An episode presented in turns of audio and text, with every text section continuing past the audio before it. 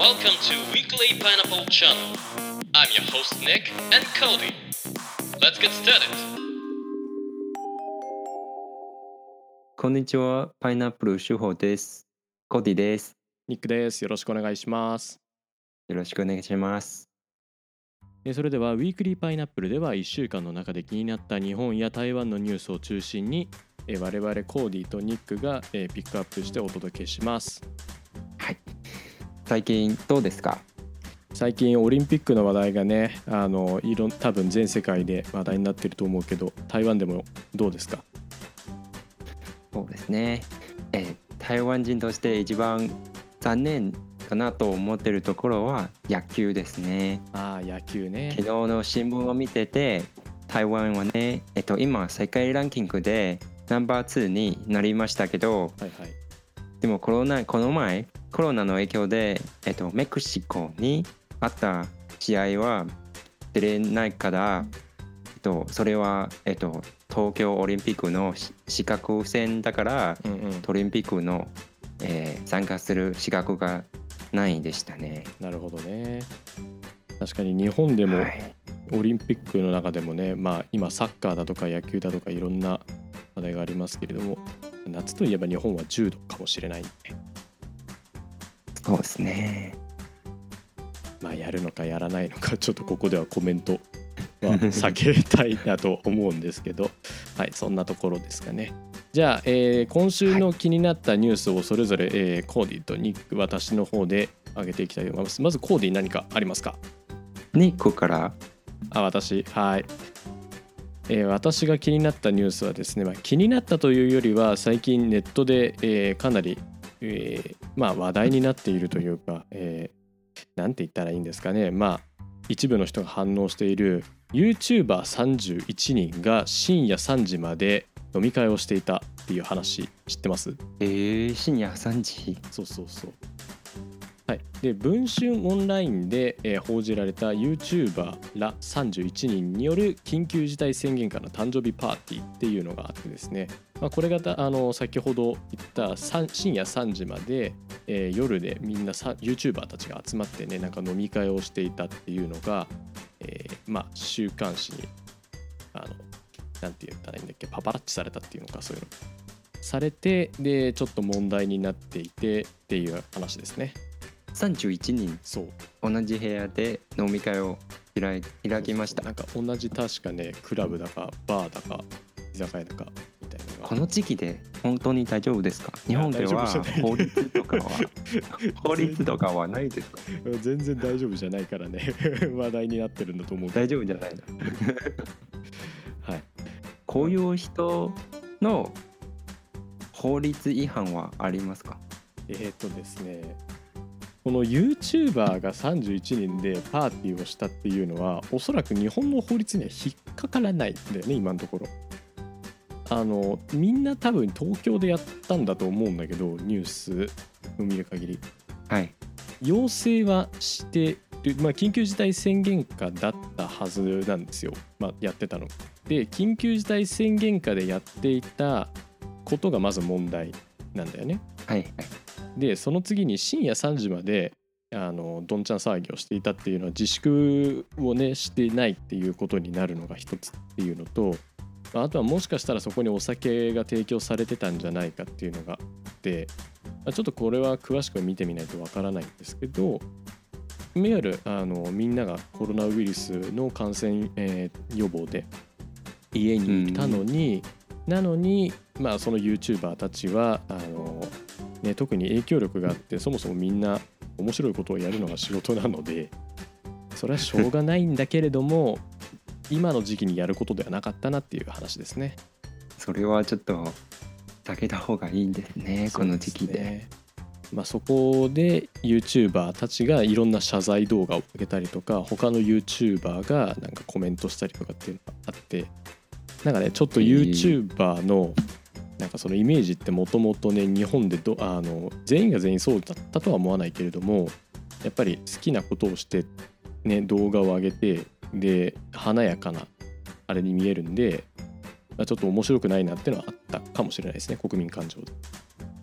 そうですね今特にそのデルタ株も日本に今どんどん、えー流されているのうで、んうん感染感感染者数も増えてるから感染力が非常に強いと言われましたので、非常になんかワクチンを打った前に、えっとできるだけこういう感染のことを避けた方がいいかなと思いますね。特に、えっとこういうメディアの人たち特にみんな知ってる人だからうんえっと、悪いイメージを、えーみんなのなんていう心の中で与えた方が与えた与えない方がいいかもしれないですね。うん特にね YouTuber とかはみんな年齢が平均的に若いからその見る人たちも若いのでまあ YouTuber たちがやってるんだったらいいかなって真似しちゃう人とかね気の緩みっていうのが生まれると思うんであんまり確かに影響がね良くない方向に働いてしまってるよねね。台湾での YouTuber ってどんな立ち位置なの？なんかその芸能人に近いのかそれともあくまで一般人がうんうんうん。配信してるのかというとどううん、そうですね。事務所っていうものがないかもしれないですけど、うんうん。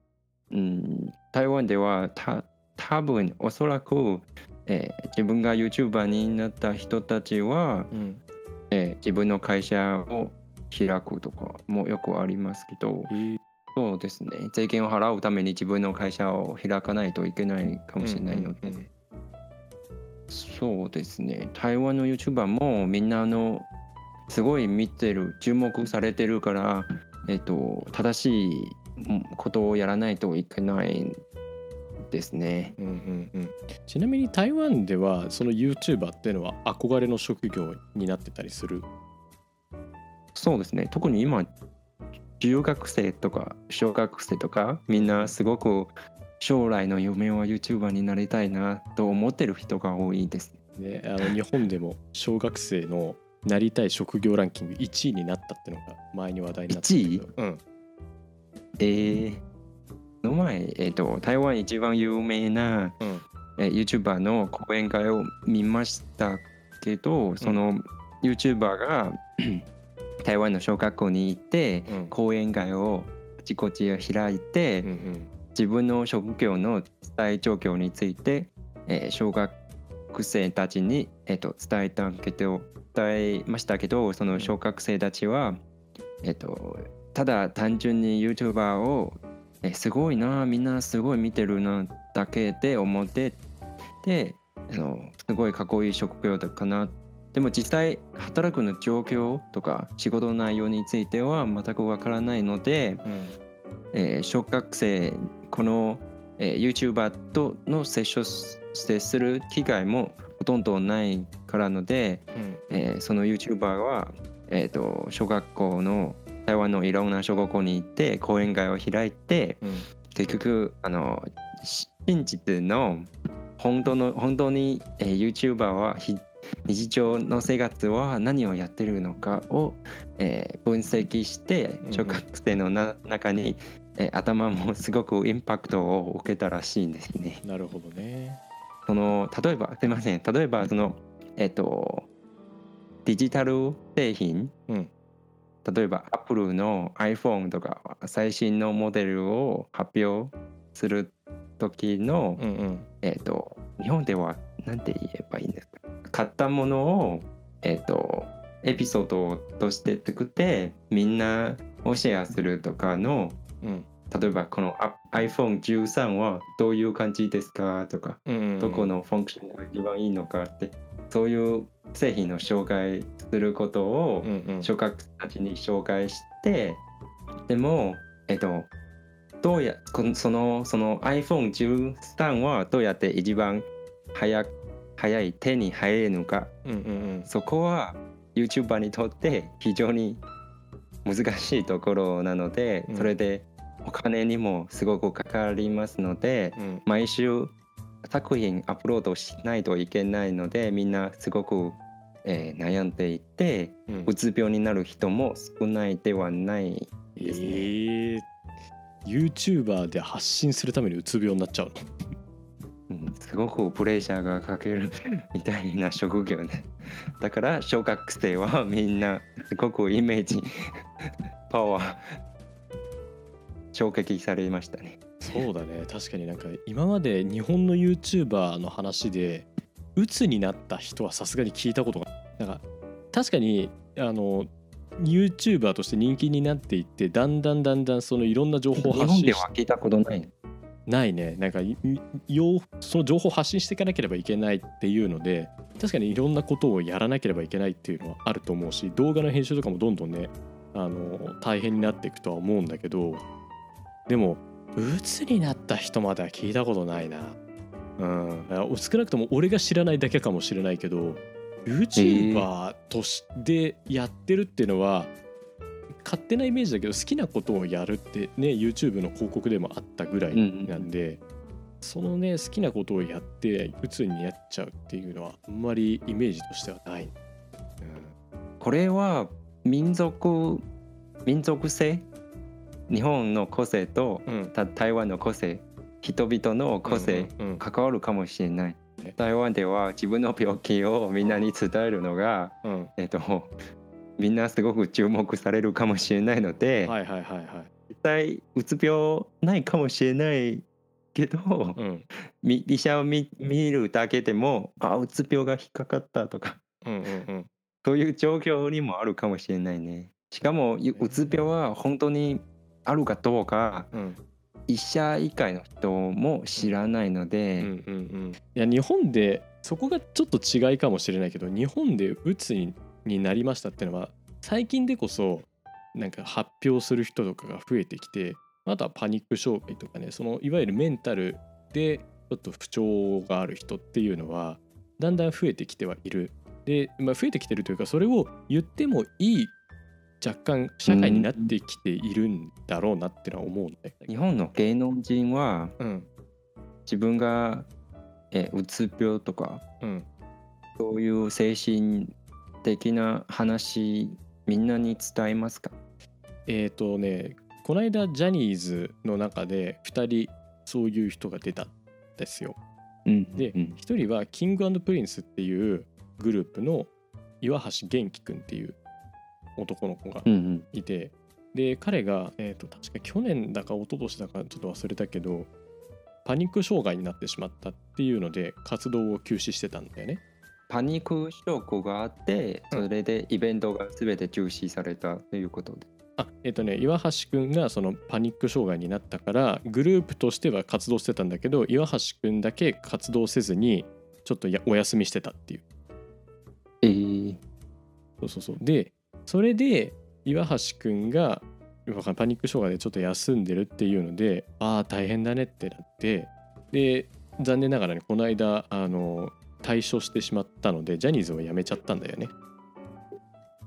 パニッシュパニック障害って？そうそうそう。あのなかなか治らないのかなっていうででも最初はグループで活動することは大丈夫けどうん。一人で活動することは無理あーえっとねジャニーズとしてはもう活動はできあーでもあそれはグループに存在しながらってこと？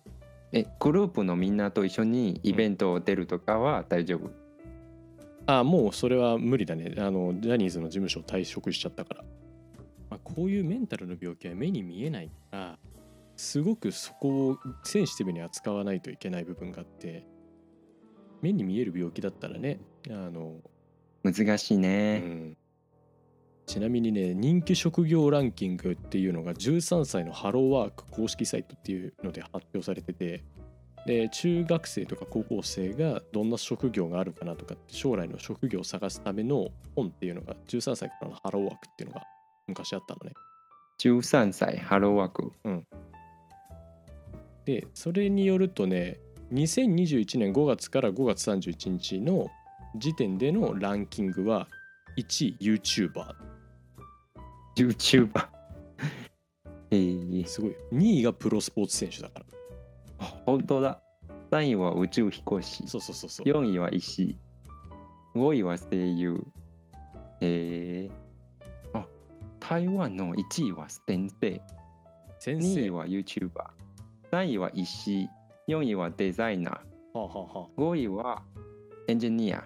エンジニア。先生になりたい理由って何かあるのかな？いや小学生にとって先生が一番憧れる。毎日見てるかもしれないので、うんうんうんそういう、もしかして先生から圧力がかけて、選ばないといけない。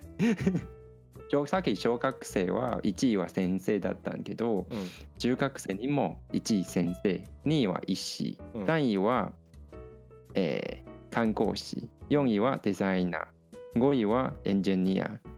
YouTuber は外されましたね。なるほど。面白い、ね。中学生以降は YouTuber はランキングに載ってない。面白いね。うん。みんな現実が見えてくるのかな。そうかもしれないそれで大学生は1位は何と思う？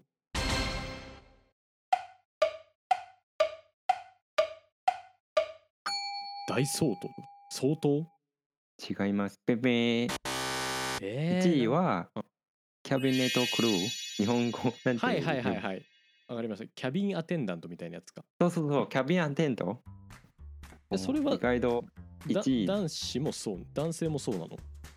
ここは男子と女性は書いてないね。えー、すごいね。それでもキャビンアテンダント。まとめて。そうね。2位は先生。うん。3位はボス、会社のオーナーとかうんうんうんうん。4位はエンジニア5位は医師えー、先生の人気が強いね。そうねなんで台湾では先生がそんなに人気強い自分はそんなに 先生にななりたくない日本でもそうだよね。だっ意て、外と先生は小学生から大学生まですごい人気があるんねうん。いやいいことだと思うけどね。人に何か教えることができる人って重要だからね。そうね。すごい大事な職業と思う。うん。あまあでも日本でもちょっとねあのランキングは下だけど18位に中学校高校教師ってあるから。一番トップの先生？えっ、と一日本番のランキングで。トップの先生はあのねあそれでまとまってるのに中学校と高校でまとまってる保育士も10位保育士の方が上。上でね。そうですか年齢によると、えー先生のランキングが高くなるかもしれない。うーんなるほどね。でも確かに自分の経験から考えると、うん。えっと、子供の時の先生はすごく優しかったちなみに台湾でその学校の先生って部活とかも見なきゃいけないの？えー部活うんそうね。部活の話は中学生の時はそんなに部活がなかったので、うん。高校生以降部活を選ばないといけないという学校が多いから、うん。自分の高校にも、えーえーその時は弁護者弁護クラブ？うんうん。ディベートクラブを参加したんだけど、うん。でも週に1回2回くらいしか参加したことないので、うんうん。それで高校生こ高校その自分がいた高校はえ大学進学するための高校だからみんなすごいえっとテストうんを注目努力してるから部活はそんなにやってないですね。でも大学に入ったらみんな、えーそういう進学の、えー圧力がなくなったのでうんうん。大学はみんなすごい部活をやってるんでね。なるほどね。日本の場合はどう？日本はなりたくない職業というより、まあ、なりたい職業ランキングでさっきちょっと下だったのはすごくわかる話で、あの中学生と高校生の先生って部活に参加しなきゃいけないんだ。よえ中学生にも参加しないといけない？そうそうそう。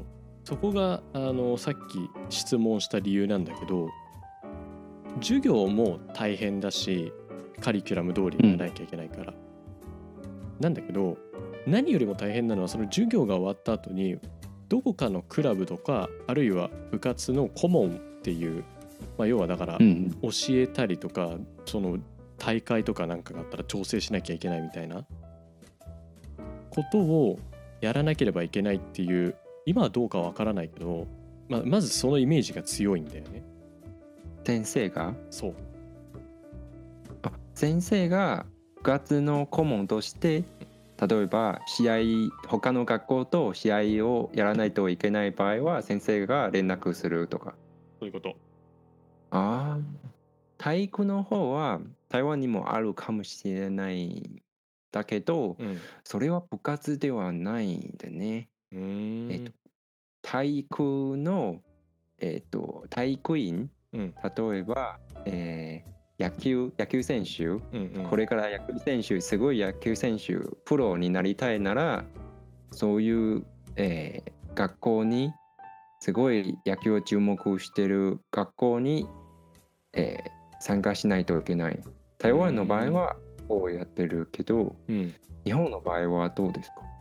日本も最近になってようやくいわゆるプロだとか、まあ、あるいは、うんうんうん。あのプロまあ大体まあプロかとかあるいは専門の人でね少なくともがあの部活の顧問に就任するとかあるいは顧問じゃないけどコーチをするようになったのかな確か。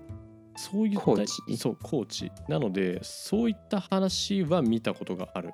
なんかねどうしてもその前言ってたのはブラックのブラック顧問だかブラック部活だか忘れたけどその先生たちが放課後にさらにあのものすごい遅くまで残って生徒たちの指導をしなきゃいけないとかあるいは学生たちがあのは朝早くから行ってたら先生もそれに合わせてやんなきゃいけないとかっていうのですごくね、大変な長時間労働かつ体力がいるっていうイメージがやっぱあった。えー、かわいそう。中学から。ってこれはちょっと理解できないというかやっぱ難しいなって思うんだけど部活で絶対に成果を残さなければいけないとかまあ台湾の人たちがどうやってプロスポーツ選手になるのかわからないけど、うん日本では大体その中学校とか高校とかの部活で優秀だった人がそのままプロスポーツ選手になる傾向にある。中学生の時はみんなと同じように普通の学校に行って、うん部活を参加してそれで試合が優秀の成績が出せば、うん。それでスカウトされるかもしれないってこと？あそうそうそうそう。うーん。なるほどね。僕が一番好きな日本の漫画はメジャー。うんうんうん。知ってる？野球の漫画ね。そうそうそう。どう？あれはなんか分かるものがある？うん、日本と台湾の状況が、うんその主人公が、えー小学生からずっと野球についてやりましたから、うんうん。ここの前漫画見た時はすごい憧れたっ。ていう気持ちがあったんだよね。うんうんうん。さあいかがだったでしょうか？住んでいる場所が違うとやはり文化の差というのは生まれるんですねえこれからもウィークリーパイナップルでは話題になっていることや文化の違いなどをどんどんお話ししていきたいと思います。次回もお楽しみに。